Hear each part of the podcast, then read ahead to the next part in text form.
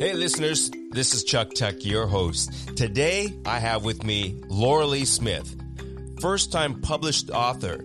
So join me in this conversation with Loralee where we talk about her inspirations to how she came up with the story, why she came up with the story, and do writers really have writer's block? So sit back and enjoy. As always, thank you very much for listening, and please, I ask for you to rate or comment, but give me a five star. Uh, this is only going to help this channel grow, and the only way that people are going to be able to find the station is if you give it a rating. So whether you're listening to it on Spotify, Apple, Anchor, any of your favorite podcast stations, you should be able to give it a rating. Thanks so much, and let's just jump into the conversation. Loralee, you are an author. Um, I guess I am now. Yeah. yes. Yes. Uh, you guys, uh, or you, not you guys, you, you um, just authored a book within a collection, a collaborative, and yours was called um, uh, um, Winkle, uh, Rita Van Winkle. yeah. Yeah. Yeah. And you're right. There were, there were, you can say you guys, you're you gals, whatever. Gals. And, um, there were five of us uh, that worked on this. And yes, mine is called Rita Van Winkle, which is a spin on um, Rip Van Winkle. Yeah. Well, before we get into your actual story and things mm-hmm. like that, um, I want to know, is this your first story or your first book that you've authored? Uh, it's the first one that I've published, yeah. I've been working on um, a few other stories, one in particular um, that just was getting um, just kind of stuck. And I'm going to bring that out um, shortly and dust it off and and make, keep working on it. I'm not giving up yet on that one. But so yeah. It is true about writer's block then. Mm-hmm, mm-hmm. Yeah, and I think during this COVID, we were all kind of struggling, uh, which then we, one of the gals, um, Bernice, who kind of uh, headed up this project, came up with the idea of collaborating together. And that really kind of got the wheels turning, and we really helped each other and got things um, kind of revived. Yeah, as far as this collaborative effort, each one of you... Uh, Five ladies, you mm-hmm. each had a different story. So did you kind of help each other out uh, if you got to the point where you're going, gosh, I don't know where to take this character or where to take the story? Did you reach out as a group or something like that and say? Absolutely. So the the way we um, came together is we were already in a writing group together, like a, we call it a critique group. And we were all working on different things, and we would meet once a month to share our work and then provide feedback uh, to each other. And so we'd already been doing that on our individual stories um, over the last year. So while we were working on these particular stories, each, um, I think we met about every two weeks um, because we were on a fast, hard deadline. So we kind of picked up the pace, and so each um, week we would get together, you know, virtually, share our stories and provide feedback and and ask questions like, yeah, I'm stuck on, I don't know what to do with this person at this point, or, um, you know, here are three ways I'm thinking of going here. And then we'd all just share in and mm. help each other. Yeah. Um, was it, did it lead your story to a totally different place when you do something like that? Is it it's to a point where you're going, well, you know, my character, my mind was going this way, but then the outside influences or ideas, the collaborative effort sh- totally changed the storyline? Did that happen? Or you know, um, it it didn't really happen for me as far as changing the... Um, the ultimate ending. And I I think maybe one other author, her ending kind of switched a little bit. But for the most part, I think we were pretty pretty solid on where we were going uh, in our stories. Um, so there weren't any major changes uh, based on feedback, but subtle, um, subtle changes. Yeah.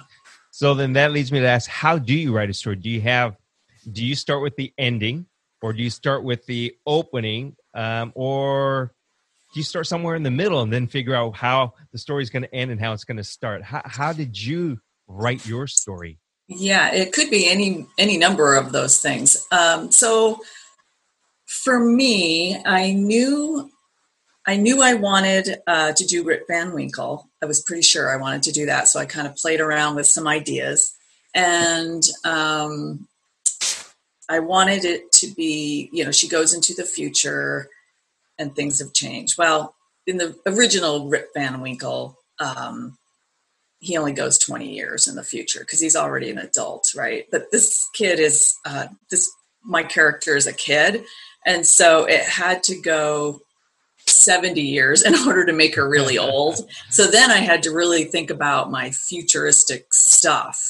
Um, so that's the area where I really had to work on. But I did know that I wanted her to fall asleep, wake up in the future, and then I wanted it to be a little bit, um, a little bit ambiguous. Does she make it back to the past, or does she stay in the future? So it's sort of an ending where the, the reader has to think about it and kind of decide. So I hear with um, musicians, you write what you're familiar with or what you've experienced or gone through. So are you a dreamer? Do you want to figure out what or find out what the future is? Is there a little is there a little kid in you that wants to know what's what's out in the future? Yeah, I am a dreamer for sure. Um, and you're right, at like musicians, uh, for me, it's it's easier to write what I know. I know a lot of writers, they do a ton of research, and they, um, you know, do write a whole lot of historical fiction and have to really dig into to stuff to learn it. Um, mm-hmm. I'm more of, um, yeah, like a personal experience type writer. And so I, I write what I know. So, but um, I also like to live in the moment. So yeah, this thing, I, but I love the idea of time travel. I think um, it's just very intriguing. You know, if I were going to go in the future, um, what would it be like? You know, that kind of thing. There's a, is there a little struggle in you? Do I want to be in the here and now, or just? Yeah, yeah. yeah. So definitely. You've got, you've got to be a traveler too, then, because you're talking about time travel. You're you're talking about going into the future. Sounds like exploring different avenues of um, what's life or what's out there. So you must be a traveler of sorts. Yeah, I'm definitely a traveler. Uh, this year is killing me because I can't go anywhere.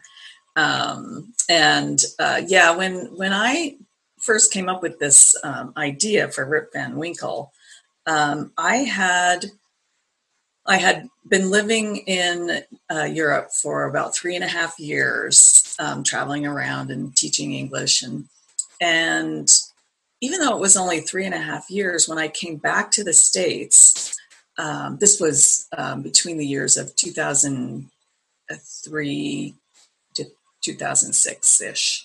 Mm-hmm. Um, I, yeah, I left in two thousand two, came back in two thousand, whatever. Um, so it's about three and a half years. But I came back and everything was different here, uh, weirdly different. Like there were Bluetooths and Blackberries, and everyone's writing blogs and all this stuff that had developed in just that short amount of time. I felt like I was gone for twenty years. Mm. And um, I mean, the Bon Marche, Bon, Bon Marche was no longer around. It was now Macy's. It was just like everywhere I turned, it just seemed so bizarre. Um, so that's kind of what was the uh, inspiration for writing this story. But yes, you travel. Definitely I'm a traveler. So you said it was kind of an inspiration to write this story. So has this story, because we're in twenty twenty now, towards the end of twenty twenty, has this story really been in your head for for years, and you just wanted to find a way to to get it out? Uh, yeah, I think so. Um, when I came back from Europe, and you know, we learned about blogs, and I thought, oh, I'm going to do that. So I was writing blogs about my, um, a little bit about my travels, but mostly just, uh, you know, silly daily antics, you know, whatever. Um, but I did think about this uh, particular experience, and I never really got it down on paper. And so then when this opportunity came up, I thought, oh, I'm going to do Rip Van Winkle, because I really felt like I was Rip Van Winkle, and and um, I want to recreate that a little bit. So back stepping a little bit. So like I said, this opportunity came up, and you said that you were already in a a, a group, and it wasn't a collaborative uh, st- book writing, a story writing group, right? It, it was, right. You wrote, did you write short stories, or did you just write things? And it was more of a literary group where you might've discussed certain things. Yeah. Our group is uh, specifically, we were all working on children's oh. uh, picture book writing. So that was a, that was our focus. Um, we met through the Society of Children's Book Writers and Illustrators is how we came together um, originally. And so we were all working on children's stories already, different, uh, very different, each of us, um, different stories. Mm-hmm. So, yeah. Well, um, you just had a virtual launch, correct? And like a we Q and A did. Session type of situation. Mm-hmm. Was that pretty successful? How'd that go? Uh, it went really well, actually. Uh, I think all of us were a little nervous um, because this is not our forte. Mm-hmm. And then once you create something like this, it's like you put yourself out there and you're not really sure how it's going to be received. And um, you're excited about it, but you're also kind of nervous. And uh, but yeah, it was very successful. Um, I think it helped to have that there are five of us. So there we have different five different perspectives and Uh, five different people from all different areas of the uh, Pacific Northwest. And so, uh, do you recall any of the questions that were asked of the, uh, from the viewers? I mean, were they, were they, were they, were they peers? Were they fellow writers? Were they people that were interested in a, a children's or young, young person's book, or how, how did they find out about this This uh, virtual launch? And the launch, yeah. I think in general, launches, you know, um, ideal they, ideally they'd be like in a little bookstore um, in your neighborhood, and people, it's mostly for friends and families and community to come together, and, and you just, um, you know, uh, celebrate the completion of your, of your book. Mm-hmm. So this was a lot different because it was virtual. And so really the way people found out was um, social media, word of mouth, um, telling our friends and family and extended people um, about it. But definitely we had people from across the country. So that was really cool. Um, I know uh, my a lot of my family is back east. And so I told them, well, it's going to be a little late for you, but if you can stay up and watch. And they did. So it was wow. cool. Uh, so there has not been a, or has there been like a pre-release? So were any of the callers privy to reading the, the stories prior to, or? You know, I don't think, um, I know that one, um, one of my friends had ordered the book, um, from Amazon. And so she had it, uh, she was probably like the first person that got it. She ordered it so fast. Uh, so there was about a week, so that not very long. I don't, I don't know how many other people actually read it. So speaking of places to get it, Amazon is one place. Uh, are there uh, other, yeah. other places that uh, folks can order this? And mm-hmm. uh, it's now, it's no longer in a pre-order, right? It, it's it's right. available right now. They they can order it and they get it. Yes, and they uh, so. Amazon, of course, um, and then IndieBound is another um, uh, online source, or people can just go to their local um, favorite bookstore, which we really encourage, uh, just to keep the bookstores, um, you know, the brick and mortar are still uh, in business. So they're happy to order anything um, that a customer wants usually. Good. Yeah. And that's a good thing to point out is you don't have to purchase online from the, the big guy, mm-hmm. uh, especially right now in this this time, this situation that we're going through, it'd be nice to be able to either call up your local bookstore um, mm-hmm. or, or I don't know, uh, we're back to whatever we are in right now. So can we even go wander around in the bookstore? But, you know, if you can, go there and ask for the book um, and then definitely order online. And the compilation, the name of the compilation could be found under... Um, what's the name of the entire compilation? Oh, I'm sorry. It's, yeah, The Girl Who Lived in the Shoe and Other Torn Up Tales. So, and then it does say compiled by Bernice Stewart, and uh, she was the, the master uh, mind of this whole idea. So she has her name on the front. But you are in there. But I'm in there, yeah. Each of us has a title page, and then the title page will have the author's name um, before their story. So uh, the illustration, did you did you illustrate, or did you hire an illustrator, or how what, no. how did you do it personally? Well, I am not an artist, um, and so that was the most. I mean, writing this story is challenging, right? There's revisions after revisions, and a lot of work goes into it. But I am not an illustrator. And so when Bernice had this idea that we were each going to inter, um, do our own illustration. Oh. Uh, I think uh, at least three of us would say that we were not illustrators. And we were all thinking, I don't know, you know, and then she just kind of gave us a little tutorial, and it's a collage technique uh, that they used. And so she taught us how to use it, how to do it. We dove in, and we all created our own. Uh, really? Yeah. Would so. you mind holding up just one quick page, a picture of one of your um, illustrations that you did? Uh, yeah. You can entice um, the watch, the viewers, and the listeners. They could just picture it in their minds. All and then right. they can order it. Yeah. All right. Here's... Um, The my story opens with uh, Rita, similar to Rip Van Winkle, storming out of the house, um, angry. And I don't know if you can't really now. I have I can see I have a glare from the sun coming yeah. in. But anyway, I um, love the graphics. I do. Thanks. Thanks. I um, it was really fun. That is the one area.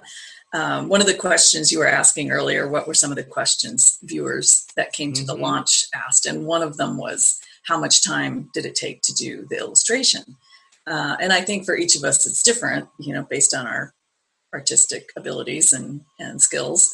Um, but that is one area I, I wish there was more time. I wish there had been more time to work on it um, because it was so new for me, and it was a lot of fun, and, and, um, my entire office looked like a kindergarten classroom. I had paper and uh, scissors and everything everywhere.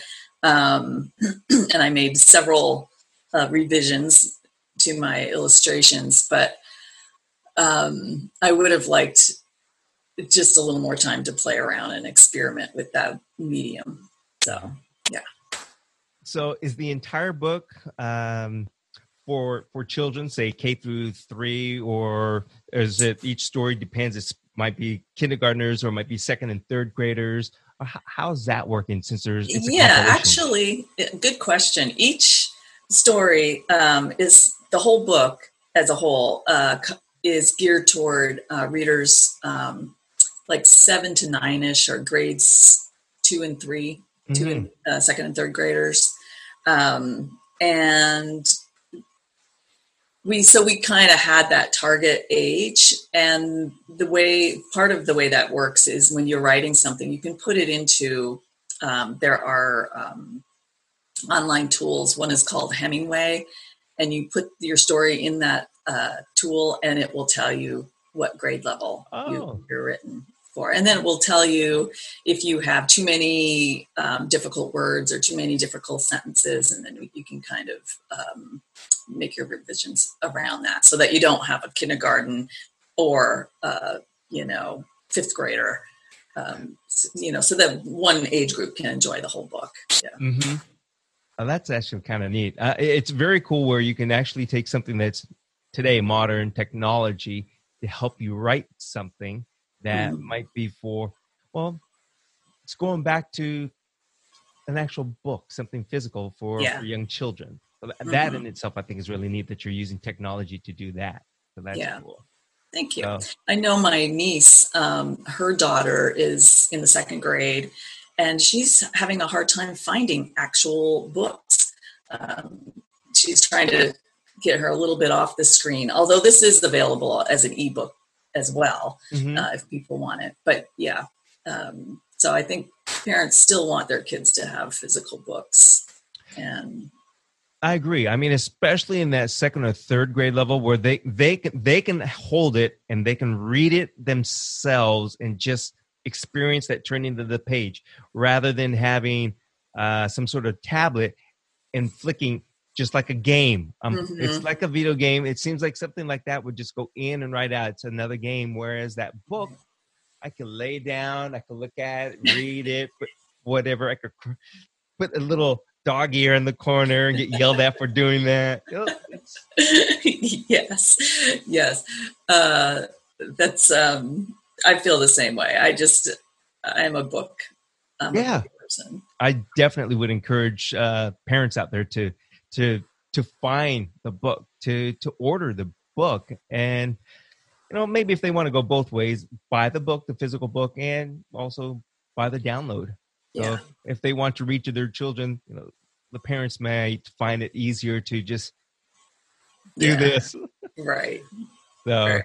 yeah. Um, I, if you don't mind, I want to take it way, way back to when you were that second, third, fourth, sixth oh. grader.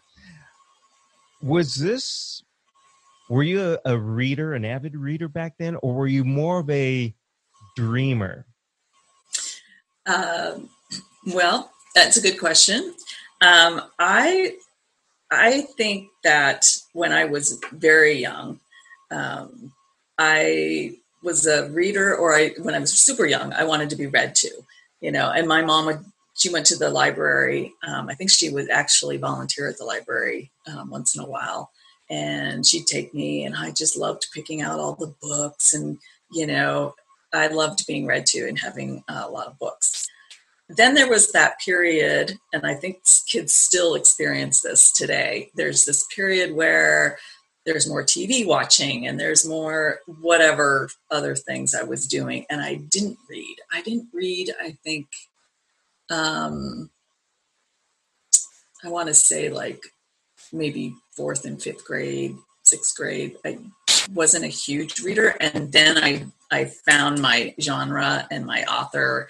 And then I, from then on, I was a reader. And so, and I read everything. Um, I don't even have a particular uh, favorite genre. I just read everything. Um, wow. Well, I guess that was, blows my question of what do you like to read most? Oh. All right. So I'm going to put this, a this or that. Romance okay. or science fiction? Oh, that's hard. Um, really? Yeah, those are so. Those are so. Uh, I'm. I'm probably gonna say um, science fiction. Yeah. Good for you, because the one of the science fiction books I'm reading right now, there is romance in it. I yeah, there you see go. A romance book that has science fiction, you know, that way around. Yeah. But there's always romance someplace, no matter yeah. what movie, no matter what book. There's yeah, some sort of romance. That's true. That's absolutely true. There's yep. there's always an element. So, mm-hmm. yeah. Uh, speaking of elements uh, of a story, so do you have? You did say that there's something that you were working on that you're going to bring back out. Mm-hmm. Do you use your daily experiences as these elements of part of your story? story or the next book that you're going to be writing? Is it going to be geared towards that second, third, or young person, or is it going to get a little bit older? Um, that is part of my struggle with the story that I'm working on. Um, first, the first part of your question, yes, I definitely use my daily experiences to inspire. Um, I either see something or someone says something, or I have some kind of experience that makes me say, oh, I really, I want to make a story about that. Um, and then that's, you know, sparks start flying around. Um, so this, this other story that I've been working on, it started out as a, I wanted it to be a picture book, but then it sort of unraveled to where it could have been a chapter book for a little older child. And I've thrown it out to my critique group, and everyone agreed that it should be a picture book. So I'm mm-hmm. scaling it back. Um, and the thing with picture books, like when we were kids, uh, I don't know if you remember, picture books could be pretty long. I mean, you had a lot of words sometimes on the page. And maybe those were the ones the parents didn't want to read because, you know, yeah. It's like they just want to get the kid to bed, right? Yep. So now picture books are very few. Um, they have very few words. They're they're generally like five hundred to eight hundred words. It's not a lot of words, and there it is the challenge. And um, challenge trying- meaning it's a challenge to fit an entire story in. In five to eight hundred words? Yeah. Okay. Yeah. Yeah. And generally, you know, the picture tells a lot of the story. Mm-hmm. Um, and I will not be illustrating this future story. um, so it has, it, there just is the, um, this perfect storm of just the right amount of words, just the right words. And then the pictures um, will... Um, you know, will be compatible to tell the whole story. Now, I'm not a parent, but I am around young kids, and currently from the age of, oh gosh, one up to nine years old. Mm-hmm. Um, do you feel that fewer, fewer words is, how do I put this properly? Uh, is it, Is it okay to have fewer words and more pictures for these kids? Or is it better to have more words like when we were growing up and we were either read to and there were more words, so our vocabulary might have been bigger? Um, what's going to happen to kids of the future if it's all picture-based, you know? I agree. I totally agree. And maybe that's because I'm old and I'm old school and I'm just, you know, um, not keeping up with the times. But I do, I feel like, you know, one of the critiques about um, one of the stories as it was being reviewed was that the words were too uh, complex or too um, difficult. And, you know, the the author was saying, well, that's where the parents step in and, and help the kid look up the word, and they learn new vocabulary. And, and I don't think there's anything wrong with that. I, like you said, I think, I mean, so many words I'll use. And um, when I'm, when I was in the classroom, uh, kids would say, you know, where do you come up with this stuff, Miss Smith? It's like, they're, they're words we read or, and phrases, mostly it's things like that, you know, mm-hmm. phrases that came up when I was little, and I just remember them and you use them, and it just makes for a more interesting, you know, dialogue. Well, I I know you, you've probably heard this. Other folks have heard it, but we've, many of us have heard knowledge is power. Mm-hmm. And words, part of knowledge. If you don't know a word, I mean, for me, perfect example. I get the, um, you know, knock, knock at the door. Hopefully my camera doesn't fall. uh, I answer, they say, hi, would you like to? And I look at my big sign and I lowered it to where I think kids would be, no soliciting. Yeah. You know? They don't know what but that means. They don't know what a solicitor soliciting means. I even asked one kid. Mm-hmm. Uh, the really cool thing is I have a, a six-year-old, not mine, living with me. And I said, do you know what that means? And she looks, she goes, that means don't knock on the door. Nor, she said, nor, but don't, don't knock on the door. And I said, that is right. And I said, why? And she said, because you don't want to buy something. Which, good for her. I, so her dad is one of those that actually really works with her on different words. And I think the reason that they went over that one is they probably heard me complain one day when somebody did it, and I ended up buying stuff. You know, there there are times high school kids, if somebody comes around, you're like, oh, all right, I'll, I know. But but there are so many kids, yes, that don't know what certain words are, and that mm-hmm. would be my fear in in the, the future of twenty years from now. Um, the the the vocabulary is just going to get this much smaller. And we as uh, people in the Western culture, America, complain about people over in the Far East coming over, do, taking jobs, doing whatever. I mean, I'm getting off track, but it really has to do with bottom line, reading. Yeah. You got to read and you got to know these words. If you don't know the words, you're not going to understand. So, right. I hope right. you as an author will continue and write some big words.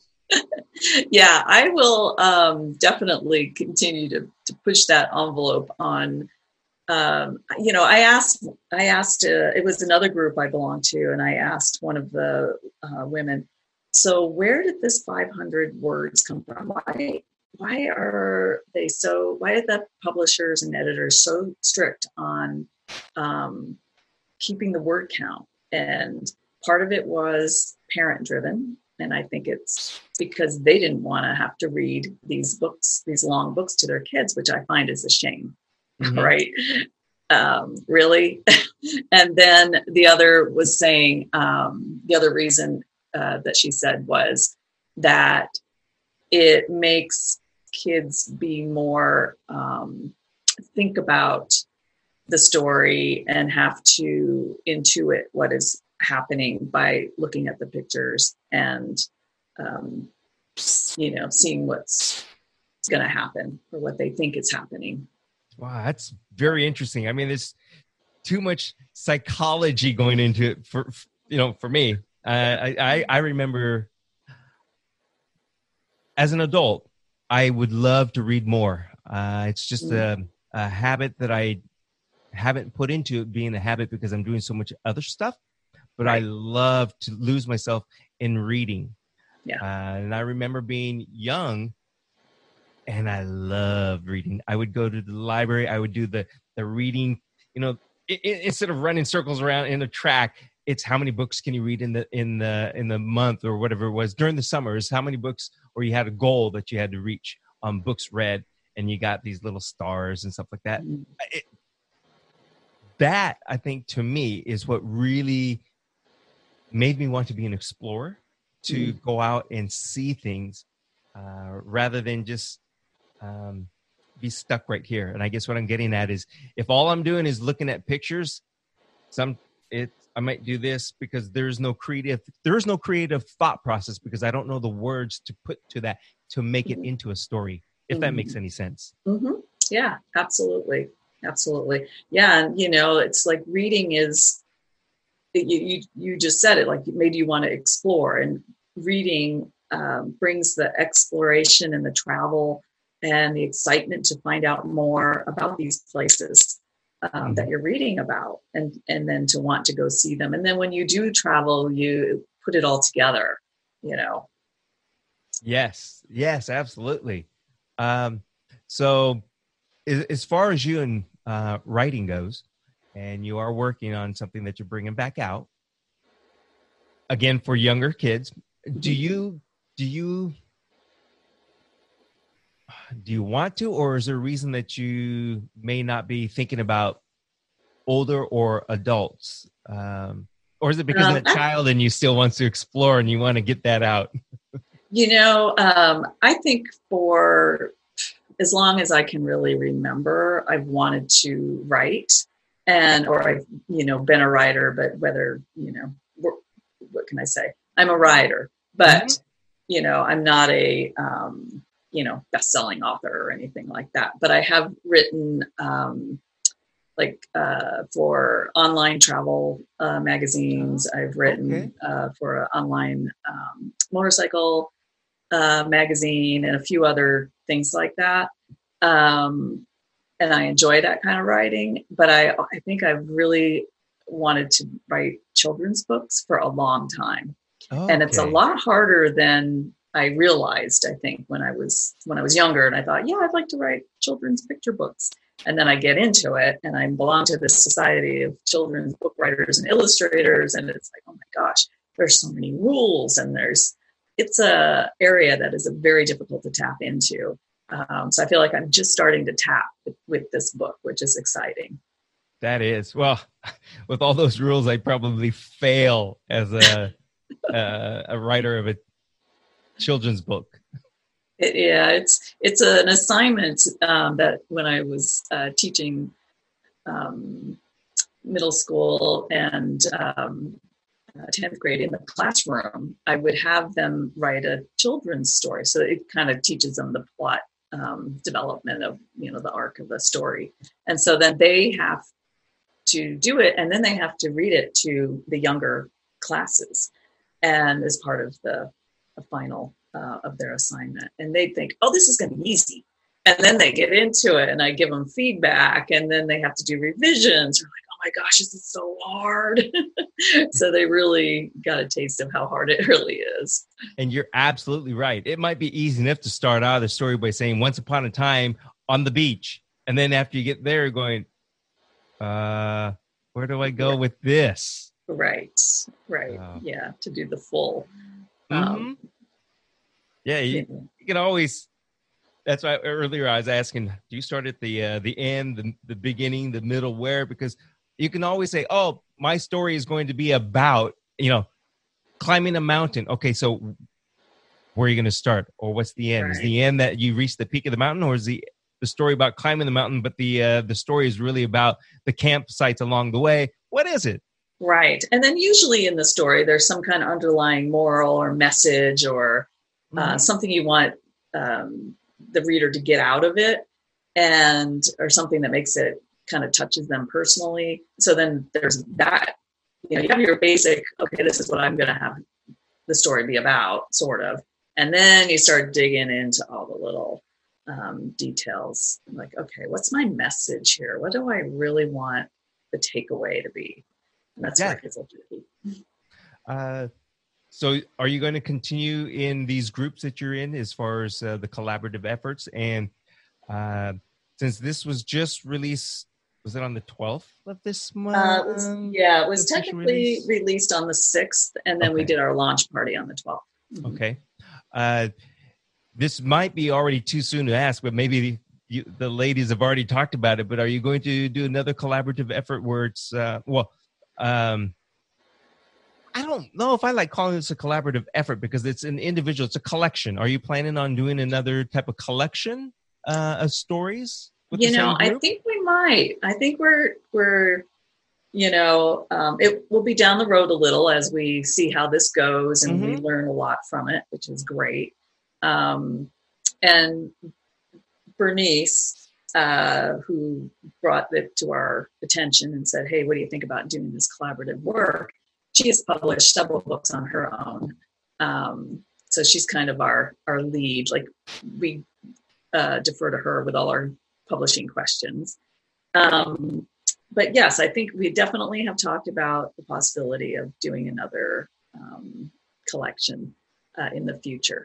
So I hope I hope we do, because we work really well together and we're all very different. We have different ideas and we bring different things to the table. So, well, yeah, I'm sure that there are uh, a wide breadth of stories within that uh, collection. I mean, the five, especially mm-hmm. with you, it's, it's kind of like the uh, fall asleep, wake up, and you're in a different time and you're you're uh, way in the future.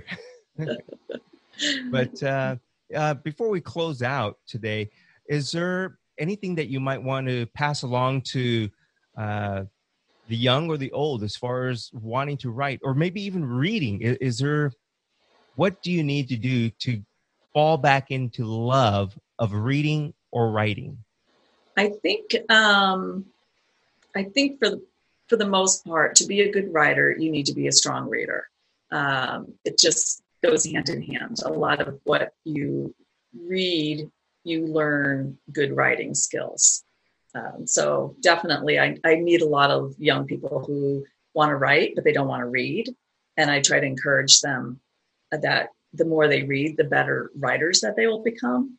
Mm-hmm. Uh, but it's sometimes hard to convince young, young kids of that just yet, you know, but Uh, and then as far as, well, yeah, the reading is to find the genre or the author that just speaks to you and dive in and, um, you know, because you have to really love what you're reading to get hooked on it. Yeah. Um, and, you, you know, you were talking about, yeah, so many things interfere with your reading time. And uh, for me, I have the same thing. I'd love to read, but I can't read just in the middle of the day. I have too many things going on, but that's my before bed routine. And mm-hmm. I almost can't sleep unless I've just, just a few pages. I just have to read a few pages and, and then I can go to bed. Do you, I'll say as an adult, um, do you recall the book that you read or the author that uh, you favored that got you re-energized or reinvigorated into reading? Is there an author or book that jumps out? I'm saying that because I know for me, I know one. Um, so uh, like when I was young and first like snapped into getting well, back into.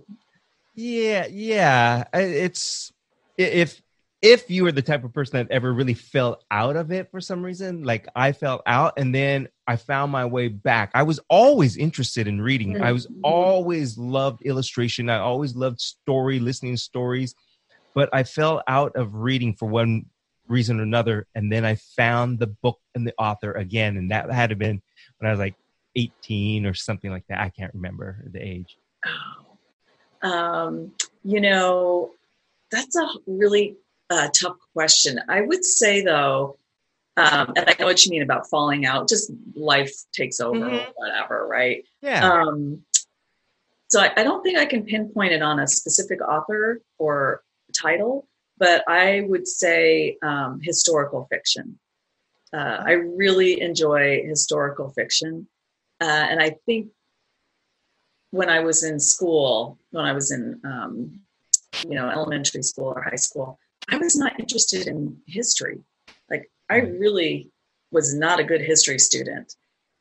And then as I got older and I started reading like historical fictions, I got so interested in the historical part.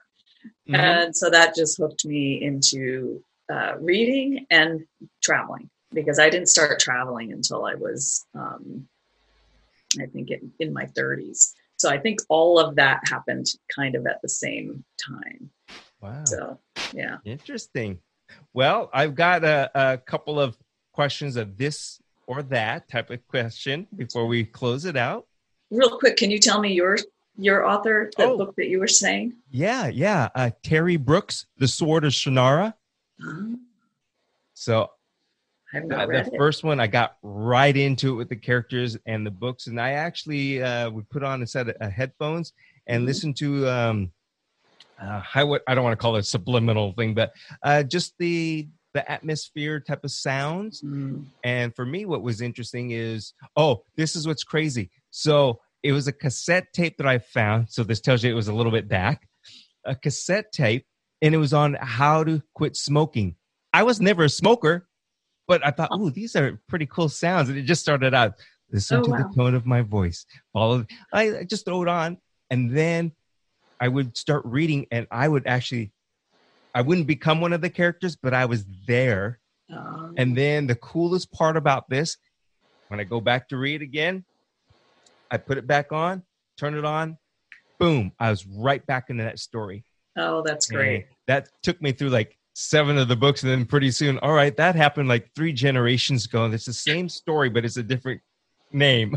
And then I veered away, and I went to a book called uh, The Bats, and just got a little bit more into that stuff. But uh, yeah, Terry Brooks and The Sword of Shannara was Great. what uh, caught my interest again. Great.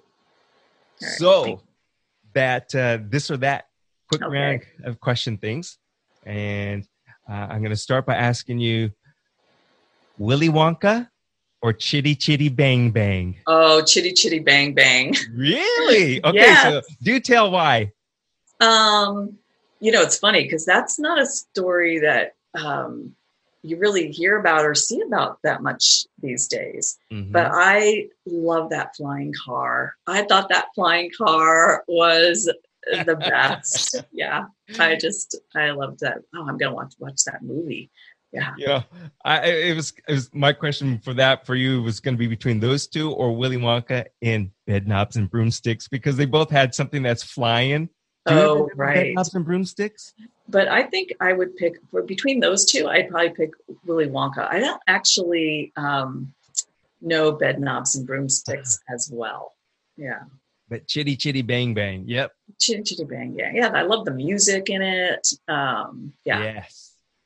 It's all about storytelling too, and they both had great stories, and there's morals. Yeah. And like I said, in book story writing, you want to try to put in a, a moral to the story, especially for the younger kids. Mm-hmm. So, yeah. Um. All right. So, cheeseburger or pizza? Pizza. Okay. You absolutely know what you like and what you want, because I put out some of those questions, and people are like, I don't know, I can't decide. And so we have to. I like this and I like that. It's like, no. You got to choose one. Just, yeah. You know, that's funny that you say that, though, because I'm a terrible decision maker. You sure don't seem like it. I mean, it's like, you know, you knew exactly. Uh, that's great. Um, well, is there anything that you want to throw out? I mean, let's let's once again remind everybody uh, the the collection, the name of the book. And your story name, of course, Rita Van Winkle, but uh, and where they could get it. Okay. Yeah, it's The Girl Who Lived in a Shoe and Other Torn Up Tales.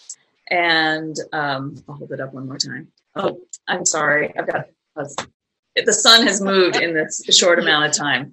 Uh, so The Girl Who Lived in a Shoe and Other Torn Up Tales, and can be found on Amazon, IndieBound, or go to your local bookstore and ask them to buy it. And if you can't go into your local bookstore, I've noticed if you go onto their websites, uh, you can request it that way and they'll order it for you. Um, and then, yes, my story is called Rita Van Winkle. Excellent. Chris. And you, as the uh, the writer, the author of this, can they look it up by, by your name as well? Could they go under Loralee Smith? And- you know, that's... That's a really good question. I don't, I don't actually know the answer to that. um, uh, but look, they can look it on, up under Bernice Stewart, S C W A R D. Okay. Um, but well, hmm. Viewers and listeners, don't forget the name, Loralee Smith, that author you. That's coming up and going to write great things for your children. I hope so. Thank you so much, Chuck. Yeah. Well. Thank you, Loralee, for uh, for doing this today. Um, taking time out of your busy day. Thank and you. If you have sun coming through, lucky you. Yeah, it is. It's turning out. It's a really nice fall day here. I'm jealous, jealous. Well, thanks again. Thank you so much for inviting me. I really appreciate it. Well, thank you. Thanks, Loralee. All right. Take care. Bye. Bye. Thank you for listening to the podcast today. Now, as always, as I say in the beginning and the end, pretty much, is thank you very much for listening. And please do your best, share this, like it, comment it, and most definitely rate it. But I want to see five stars. This is only going to help the channel grow. If you would like to leave a voicemail for comments or anything like that, or questions, or if you want to be a guest, please dial in. Our number is four two five, nine nine eight, eight two five one. Again, this is for the caller hotline number. It's four two five, nine nine eight, eight two five one. Until next time, have a great day. Thanks.